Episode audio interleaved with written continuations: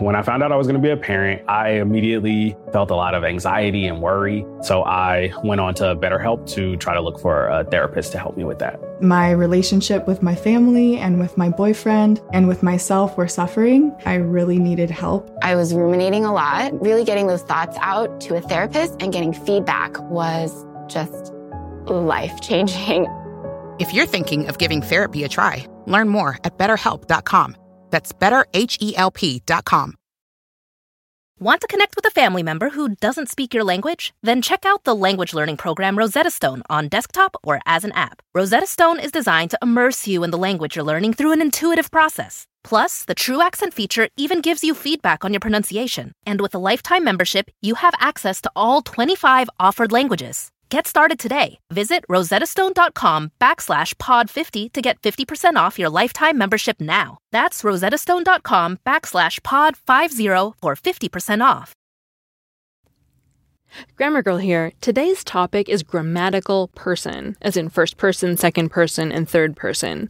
Because I just finished reading a book called The Night Circus by Erin Morgenstern, which uses all three types of grammatical person, which is very unusual to find in one book. I talked about first, second, and third person back in episode 259. But before we get to the interesting stuff, let's quickly make sure everyone is on the same page about grammatical person. Grammatical person is about who's telling the story, who the story is directed to, and who the story refers to. Grammatical person determines which pronouns you use.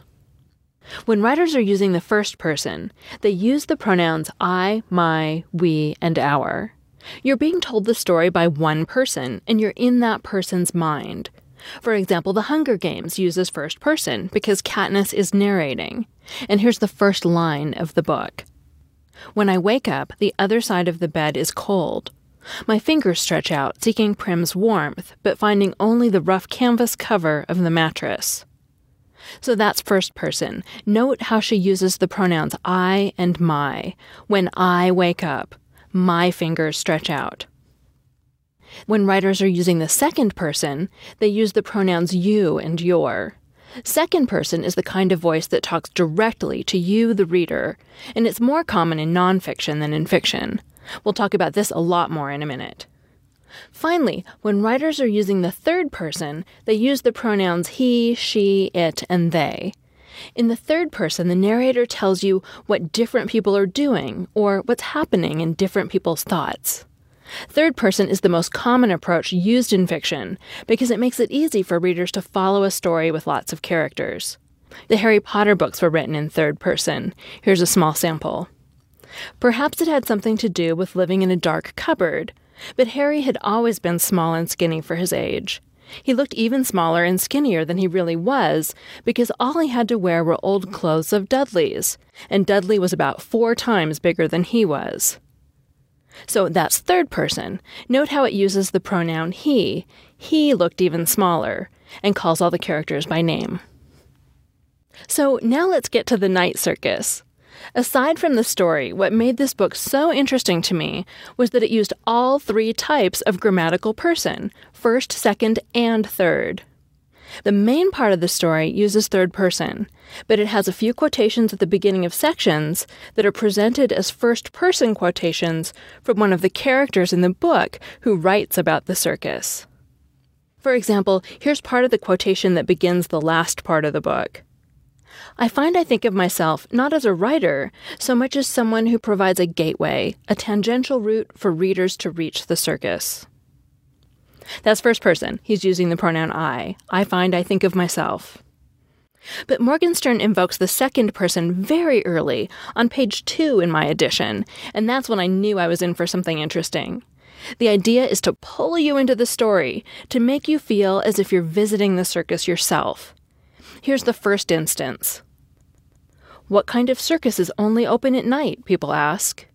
No one has a proper answer, yet as dusk approaches, there's a substantial crowd of spectators gathering outside the gates. And here comes the second person. You are amongst them, of course. Your curiosity got the better of you, as curiosity is wont to do. You stand in the fading light, the scarf around your neck pulled up against the chilly evening breeze, waiting to see for yourself exactly what kind of circus only opens once the sun sets. Those types of short, second person passages are pretty evenly distributed through the book, always at the beginning of a chapter or section. Second person is rare in fiction. One other commonly cited example is the novel Bright Lights, Big City by Jay McInerney. Hope I said that right. And his narrative is a lot like the second person sections from The Night Circus.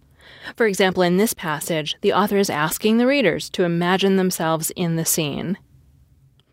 At the subway station, you wait 15 minutes on the platform for a train. Finally, a local, enervated by graffiti, shuffles into the station. You get a seat and hoist a copy of the New York Post.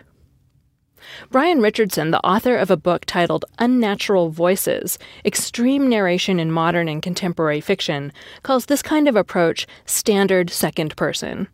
But second person can be used for other effects, too. Richardson describes a style called the hypothetical second person, in which the author adopts a tone similar to a how to manual, using a lot of commands and instructions. Here's an example from John Updike's short story, How to Love America and Leave It at the Same Time. Wait until the kids get bored with yelling and splashing. Then, beside the pool, soak in the sun. Listen to the town. You have never heard of the town before. This is important. Otherwise, there are expectations and a plan. See, he uses you as the second person. You have never heard of the town before. A completely different way of using the second person is when the author addresses the reader directly, breaking the fourth wall, what writers call the boundary between the characters and the reader. The phrase the fourth wall refers to the imaginary wall that exists on a stage between the actors and the audience. These kinds of passages in fiction remind me of movies and TV shows in which actors will suddenly face the camera and talk to the viewer. In the 80s, Bruce Willis and Cybill Shepherd did it in the popular TV series Moonlighting, and Matthew Broderick did it as Ferris Bueller in the movie Ferris Bueller's Day Off. An example from fiction comes from chapter 11 in Charlotte Bronte's Jane Eyre, which begins A new chapter in a novel is something like a new scene in a play. And when I draw up the curtain this time, reader, you must fancy that you see a room in the George Inn at Millcote. Even though this example from Jane Eyre is using the first person because she uses the pronoun I, it also uses the second person because when she breaks the fourth wall, she directly addresses the audience using our second person pronoun, you. Richardson calls this final kind of second person the autotelic form. So now you know about first, second, and third person, and you can think a bit more about the different kinds of second person when you're reading or watching TV. I'm Mignon Fogarty, and Grammar Girl is part of the Quick and Dirty Tips Network at quickanddirtytips.com. Visit the website to find all sorts of wonderful articles and over 300 other Grammar Girl articles. That's all. Thanks for listening. You can live out your MasterChef dreams when you find a professional on Angi to tackle your dream kitchen remodel. Connect with skilled professionals to get all your home projects done well. Visit Angi.com. You can do this when you Angi that. Shopify is the global commerce platform that helps you sell at every stage of your business. With the internet's best converting checkout, 36% better on average compared to other leading commerce platforms, Shopify helps you turn browsers into buyers. In fact, Shopify powers 10% of all e-commerce in the US. Sign up for a $1 per month trial period at shopify.com slash podcast free. All lowercase, shopify.com slash podcast free, shopify.com slash podcast free.